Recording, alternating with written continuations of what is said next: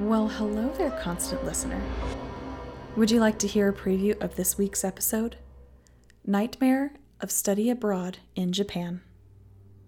I'll tell this story in the way as though I'd experienced it in real life, mostly because it had a profound impact on me.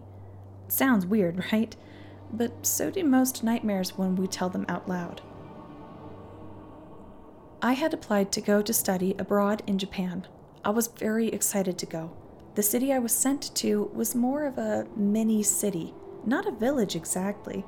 It had more industrialized buildings and streets, but the name conveyed an unknown town closer to the countryside in Japan.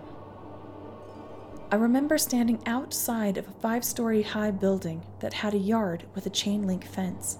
The front of the building was cement with long rectangular windows in the front. You couldn't quite see inside. The wall was tinted a brownish orange color that stood in contrast to the gray sky above it. Ominous is a bit cliche of a word, but what other logic befalls us when describing a nightmare of disjointed scenes from memory? All experiences solely taking place away from the rest of reality.